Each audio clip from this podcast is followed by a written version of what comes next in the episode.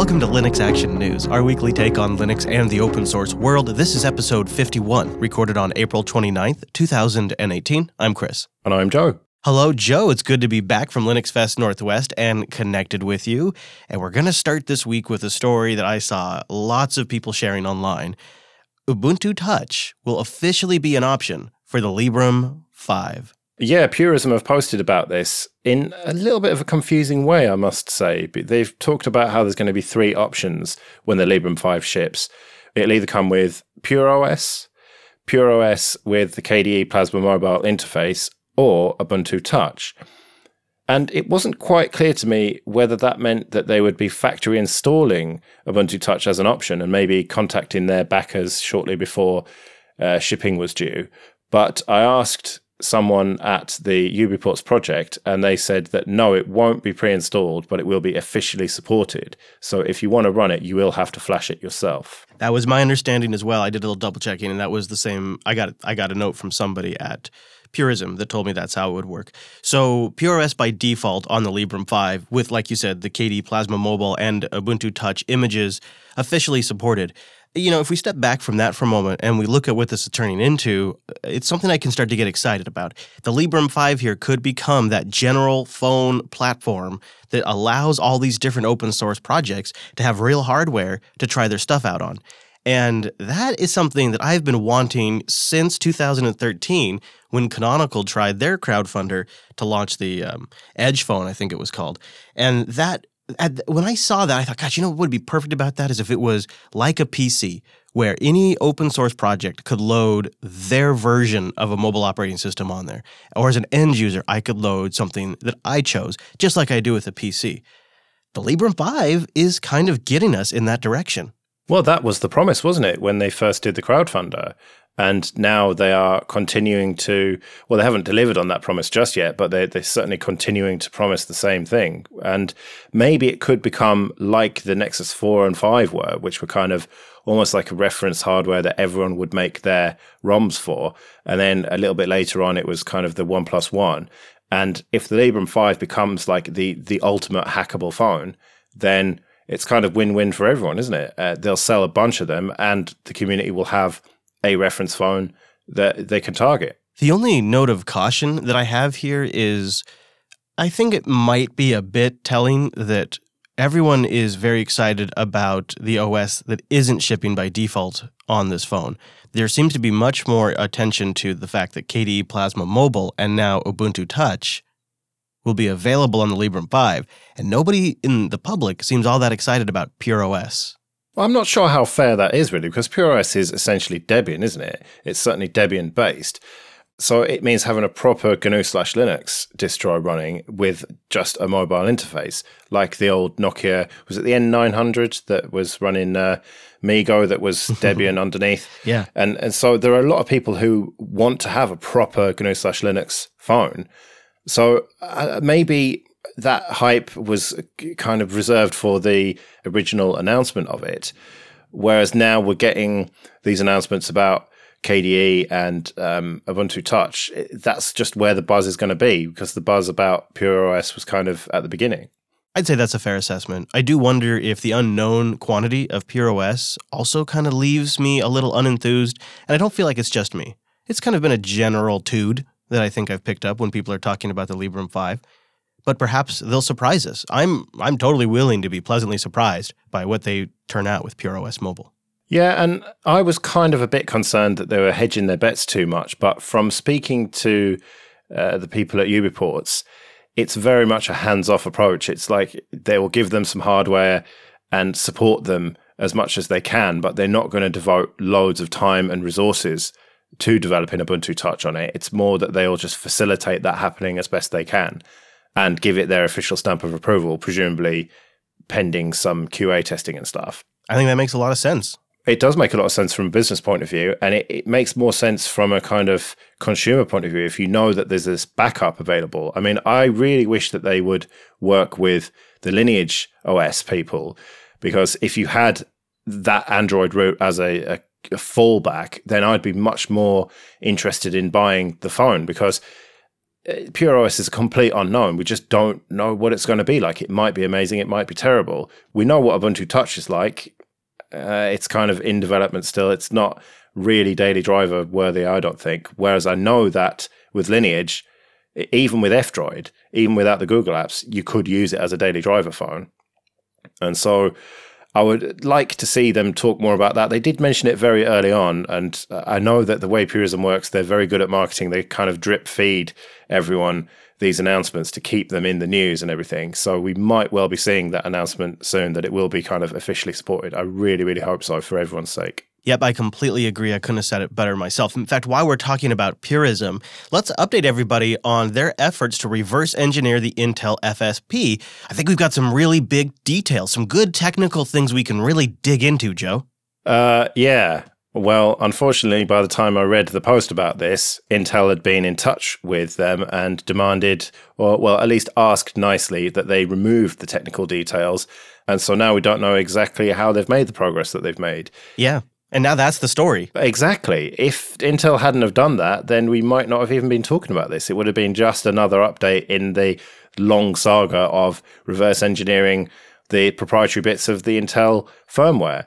And it might have got a quick mention here and there, but now Intel have kind of got the Streisand effect here, haven't they? Yeah, and it also tells you that they must have been getting pretty close to the mark. And then it, it leads one to wonder what's Intel's endgame? Are they going to do this everywhere that somebody tries to do this? Is it because there's a security concern they don't want people to know about? Is it because they're going to launch a competitive product? I'm, I'm not sure what their angle is here. And I think it just leaves more questions and makes people wonder. And like you said, always leads to more attention on the internet. It never it never goes in the direction companies want it to go when they do stuff like this on the internet.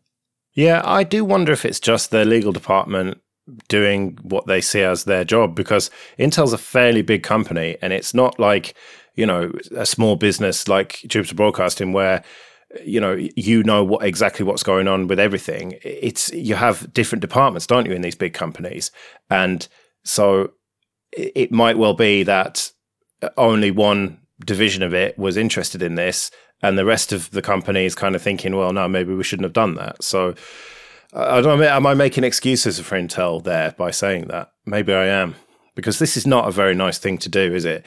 If you've got people working hard on trying to make things free and open, and you are just trying to stop that and somewhat succeeding in stopping that, then I don't want to use the word evil, but it's getting close, isn't it? I think we'll know where to peg this on the evil meter depending on what happens next. Is Purism going to be locked down from sharing future information? Are they going to have some sort of legal action that they get involved with to stop them? Or is this all just going to go away and they're going to have a great conversation and everybody, everyone will just be on the same page? We don't know yet, but depending on which one of those things happens will help us peg their motivations and their evilness in this issue. Yeah, yeah, well, time will tell on that one. Well, speaking of being evil and not being evil, let's talk about Chrome OS. And it seems that we are a step closer to being able to run proper Linux applications on Chrome OS. Yeah, this is Google's worst held secret because more and more evidence just keeps coming out, and entrepreneuring Reddit users are digging through development builds, and they have found evidence of a new Linux terminal feature coming, as well as perhaps even more than that. Yeah, these Linux applications are going to be running in containers by the looks of things. And it looks like installing this terminal will download the various bits and pieces that you need to make those containers run. And then you'll have proper native ish Linux applications, which suddenly makes Chrome OS a much more attractive proposition, doesn't it? And it surprised me how far they seem to be taking this. So these Linux apps on Chrome OS are going to also have a full fledged GTK theme that is based off of Adapta, a popular material designed GTK theme. And they are strapping in a, a sort of a more eccentric, bluish, kind of more what they call electric version of the theme. So when these Linux applications launch, they'll sort of fit in with Google's material look that you see in G apps and, and other Google properties.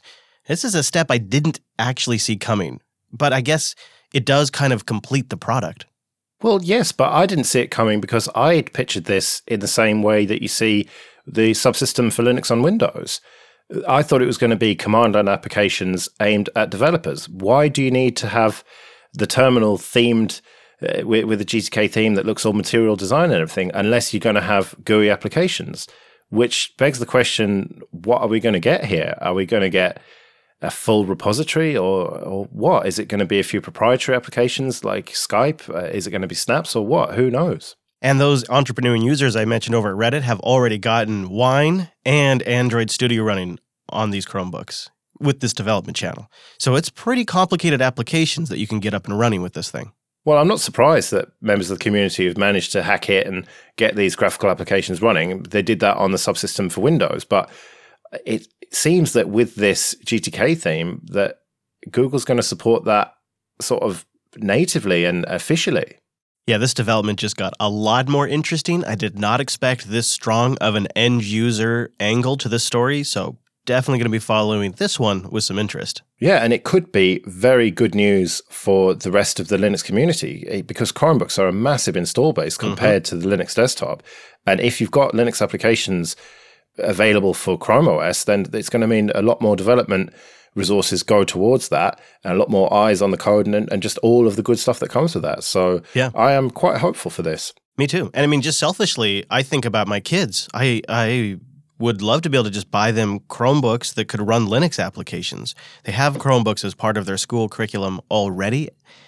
So this might also mean that thousands of students in the US that have these Chromebooks may also start to get desktop Linux applications. Well, you never know. You might even end up being able to run Firefox on a Chromebook. That'd be something, wouldn't it? I hadn't thought of that. That might be the first thing I'd try. Definitely, yeah. Well, speaking of Linux applications, one of the biggest ones is GIMP, the GNU image manipulation program. And that has had a massive update this week. Version 2.10 is out, and I think this is the biggest release of GIMP I've ever witnessed. One thing that's immediately noticeable about the new GIMP is they have a dark theme that they say focuses on the content and less on the UI. And I got to say, it actually does look pretty good. It, it sort of takes that uh, UI oversaturation that I used to get from GIMP and turns it down a few notches. So they've actually successfully pulled it off. But the stuff they've been working on for a long time, that's like all the goodies that are on the back end, like the new implementation of GEGL, which is a big prerequisite for what they're going to be working on in future versions of GIMP, like non destructive editing, high bit depth support for colors up to 32 bit color channels now, multi threading that allows GIMP to use multiple cores for processing, and if you've got the OpenCL driver set up, GPU side processing as well. And that's just the tip of the iceberg on the new stuff that's coming to GIMP. This is a massive, massive release and really has them positioned too for future releases like way, way down the road and even more immediate releases that might feature things like GTK3 support soon. Uh, also, one of my personal favorite new features in GIMP 2.10 is now it has baked in Darktable support for opening raw files. So uh, now my Darktable and my GIMP can work together and it's a kumbaya, Joe. Yeah, I don't think we can really overstate how big this update is. I mean, it's been six years since the, the last major update. And this changes the game, I think. It makes it into something that professionals could actually use. Whereas before, if you really wanted to, you kind of could. But now they've really pushed the features and the back end stuff that you're talking about and made it really, I think, a professional grade application. And they've also improved import and export of Adobe PSD files. And I'm particularly curious to see how that works. Open up some of our old Photoshop files that artists have sent us stuff and see if I can work with them in GIMP now. Well, you kind of could do that already, but it's good to see improvements there because sometimes it was a bit flaky. I yep. mean, I've got quite a few mm-hmm. old Photoshop files and everything, and uh, I think that maybe the support for the older versions of Photoshop were yeah. better, but now you're going to have the, the more modern versions of Photoshop supported there. So that's good as well. Yeah, one of the things they improved with their Photoshop file support is the different light layer. Uh, we were in Photoshop, you can have hard light, vivid light, these different things. GIMP used to drop that when you would save to PSD, and that has been added now, which is something that's great for uh, outlines and borders of some of the artwork that has been sent into the to the network. Is people use that functionality, and GIMP would just lose it. It would just like couldn't see it at all. So I'm very happy that's in there because I think that's going to solve some of the problems we had here. Again, kind of a kind of a personal reason I like these updates, but it's it's really good stuff to see. And I think there's so much stuff in here. It's going to be like that for everybody. Yeah, and I kind of introduced this by saying it's a Linux application. Of course it is. That's what we know it for. But don't forget that it is also available on Windows and Mac, and it's a good kind of um, taster for people of free and open source software. And it's that that old adage of how you convert people over to Linux is first you start with the application. So if you can install this and Firefox and Thunderbird or whatever um, on a Windows box, then it's much easier to make the transition. And now that it's a, this free alternative to Photoshop that is really up there in terms of features, I think it's going to be a much easier sell for people. You know, they're thinking, well, why am I paying this money for Creative Cloud when really I only need this set of features? And maybe if I move over to GIMP, then I'm going to save myself a bunch of money. And then they they kind of see the joys of free and open source software. do.co slash action. DigitalOcean is simplicity at scale. You can get a system spun up on their infrastructure in less than 55 seconds. Everything uses SSDs from the like $5 a month droplets that are unbelievably good priced all the way up to the systems that have hundreds of gigs of RAMs, lots of the CPUs, lots of all the things. Everything's using SSD in between, including their spaces storage and their block storage, which makes it super easy to add additional storage to your droplets. And they have Ubuntu, CentOS, Debian, Fedora, CoreOS, and FreeBSD to choose from do.co slash action. Go there and try it out and get a $100 credit for a new account. If you sign up at do.co slash action, they'll give you $100 of DigitalOcean credit to play around. Now, my favorite rig is 3 cents an hour, so think about how long $100 is going to last you. And something you can play around with that I don't ever really talk about is the DigitalOcean command line for your Linux box. The DOCTL is an open source utility for managing your droplets and other resources from your command line. Now, I'm not telling you how to do your job, but you put that magic sauce in a drop down terminal like Yakuake or Quake, you hit that F12 key, boom, you got your DOCTL right there. You're issuing commands, you hit F12, that thing slides right back up. It's beautiful. Try it. You can build a system. It's unbelievably fast. You can put it in production. You can use it for testing, or you can just use it to learn. do.co slash action. Okay, let's talk about Ubuntu. 1804 LTS was released this week.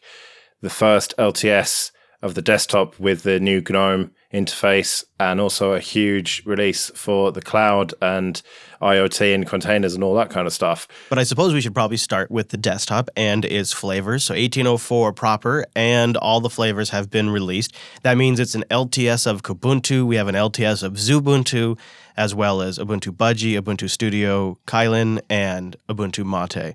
And they're all really, really great releases. If you're an Ubuntu user, you have a tough decision ahead of you. Let's start with Mate, because I've talked a lot with Martin Wimpress about their journey, their multi year journey to this release. We have the improved Mutiny desktop layout, which comes with that keyboard friendly HUD, just like Unity did. This is a very faithful reimplementation of the Unity desktop, and it's based on Mate 1.20, which means you're getting high DPI support, quarter window tiling, hardware acceleration in Marco, the window manager, when supported, and Joe's favorite feature, color emojis. I think it's quite telling that you've uh, started with Ubuntu Mate rather than Ubuntu proper because uh, there, there are things to talk about with Ubuntu proper, but ultimately it's not very different from 1710, is it? As we suspected, I think there was nothing too bold here. 1710 was really supposed to be a proving ground. That way, 1804 would be really solid. And the reality is, the flavors based around Ubuntu haven't been going through this massive transition. So this has really been a polish cycle for them. Personally, I'm I am very excited about Kubuntu 1804. It's the perfect lining up of Plasma 512, LTS, Qt LTS, and of course Ubuntu 1804 LTS. So for three years, it's LTS across the entire stack, from the kernel up to the userland applications. That's huge for me personally in my production environment, deploying that everywhere this week. Very excited about Kubuntu 1804. It's not that Ubuntu proper isn't a great product, it's just uh, it's uh, it's exactly what it needs to be. Just a solid, predictable release. Yeah, one thing of note, you mentioned the various flavors there. Ubuntu Studio is not an LTS. That's only getting nine months, which is very unusual, but that's because that particular project is kind of a little bit up in the air at the moment. They're restructuring and they just cannot commit at the moment to a full three years on 1804. So we'll have to see how 1810 shakes out for them, which is uh, a bit of a shame. But I suppose in the meantime, you've still got Xubuntu, which I've tried out and again, I love it as usual. There's just not much to say about it. They've swapped out some of the GNOME applications for Mate applications, but really, you don't really notice the difference, or at least I don't. They just do what they're supposed to do and just stay out of the way. And it's just yet another solid release from Xubuntu. I, I wish I had more to say about it to try and sell it, but it's just it's what I've been using for ten years now. I think 804 was the first one that I used, so it is exactly ten years, and I've never had a problem with it. It's nice though to see that Xubuntu's default theme, Greybird GTK, got an update with improved high DPI support. But shifting away from the desktop just for a moment, I think this is also accumulation of a lot of efforts by Canonical. 1804 ships with a ton of applications available as a snap, and snaps are first class citizens in 1804 now. They're also in an extremely good position market wise. The market's very hungry for this next release, and very comfortable that 1604 is going to be updated for a while. So this is a great position because the current product 1604 isn't failing. People are totally happy with it, but the new product is compelling. That's a strong move for Canonical. And then you look at some of their future partnerships that they have to push 1804 around. Um, for example, the upcoming update to Windows, which will make it easy to deploy Ubuntu inside Hyper V, and Canonical and Microsoft work together to tailor that. In their announcement, they have quotes in here from uh, Google's product manager at Cloud AI talking about how 1804 is going to be a great OS for them with machine learning and artificial intelligence. This is a strong release. It is. And one of my favorite things about it is this minimal install option. We talked about that when it was announced, but it's all I'm going to do from now on on any flavor. 100%. I want to underscore that point. I am so pleased with the way this minimal installer thing has turned out across all the flavors. I've used it for all the Kubuntu systems we deployed, and it's perfect. I didn't really feel like anything was missing. I don't need the PIM suite. I have all the basic essentials. It's they nailed this feature so well that it leaves you thinking, why the hell wasn't this done years ago? Yeah, well, Xubuntu was the first flavor to think about it and, and implement it, blazing the trail there. Yeah. Uh, but that was with a separate ISO, whereas now, as part of the installer, it just makes so much more sense to me. Yeah, and uh, although we underplayed the GNOME desktop release, they did polish it up a little bit. It looks nice, and the Nautilus theme, I think, is the classiest looking one I've seen on any desktop, but these are just my first impressions. I honestly plan to let 1804 and its different flavors marinate for a while in my studio, and then I'm going to do a follow up review in a week or two with some, you know, several weeks' experience with the released version. Yeah, and I think that realistically, you have to wait for the point one release for most people to actually upgrade to this. People who install an LTS, stay on it, and then wait to be prompted by the GUI updater before they actually do it they're not going to see this yet. And that gives a little bit more time for Canonical to polish it and make sure all of the corner cases are sorted out before you have this mass upgrade when the point one release happens. But Joe, who has time to wait around for a point one release? I've got Nintendo Switches to install Ubuntu on. Gotta get going. Yeah, you and Wes covered this exploit for the Switch in TechSnap 365, so go and have a listen to that if you want to hear more technical details. But it was just funny to see Ubuntu 18.04, the desktop, running on a Switch. Um, but as you can see in the, the photo of it, there is a USB cable plugged into it, which shows that it is still a tethered uh, jailbreak, as they say. But I have to say, it seems like it's more functional than if you were to install Ubuntu on a MacBook because they've got 3D acceleration, it's got Wi Fi, the touchscreen works, Bluetooth seems to be working, and the light sensor seems to be working. What isn't working at this point is audio and Joy-Cons, but something tells me that's not too far behind. yeah, probably. One thing we haven't mentioned is the move back to Xorg. They're not shipping Wayland by default anymore. Again, we talked about that when it was announced, but I said it was sensible then, and I say it's sensible now because th- this is a long term support release, five years for the main version. It just makes total sense to me. Stick on X for now, and then they'll probably go back to Wayland for 1810, and then hopefully by 2004 it will be ready. You'd think in a couple of years it would be, but you never know. I do think it was the right move. As I was deploying it here in the studio, and you know, one, two, three, four boxes now have it in here and I just thought I just thought to myself, you know, I'm really glad I don't have this unknown quantity. I, I, like Wayland, and I don't mind even using it on my workstation. But here in the studio, that's running 24 seven, I was just I was I was thankful to go with something that I knew was tried and true. Yeah, very sensible decision by them there. You know what else is a sensible decision? Going to linuxactionnews.com slash subscribe for all the ways to get new episodes every single week. Yeah, and you can go to linuxactionnews.com slash contact for ways to get in touch with us. And please consider supporting the entire Jupiter Broadcasting Network at patreon.com slash Jupiter Signal. We'll be back next Monday with our weekly take on the latest Linux and open source news. I'm at Chris LAS. I'm at Joe Ressington. Thank you for joining us, and we'll see you next week. See you later.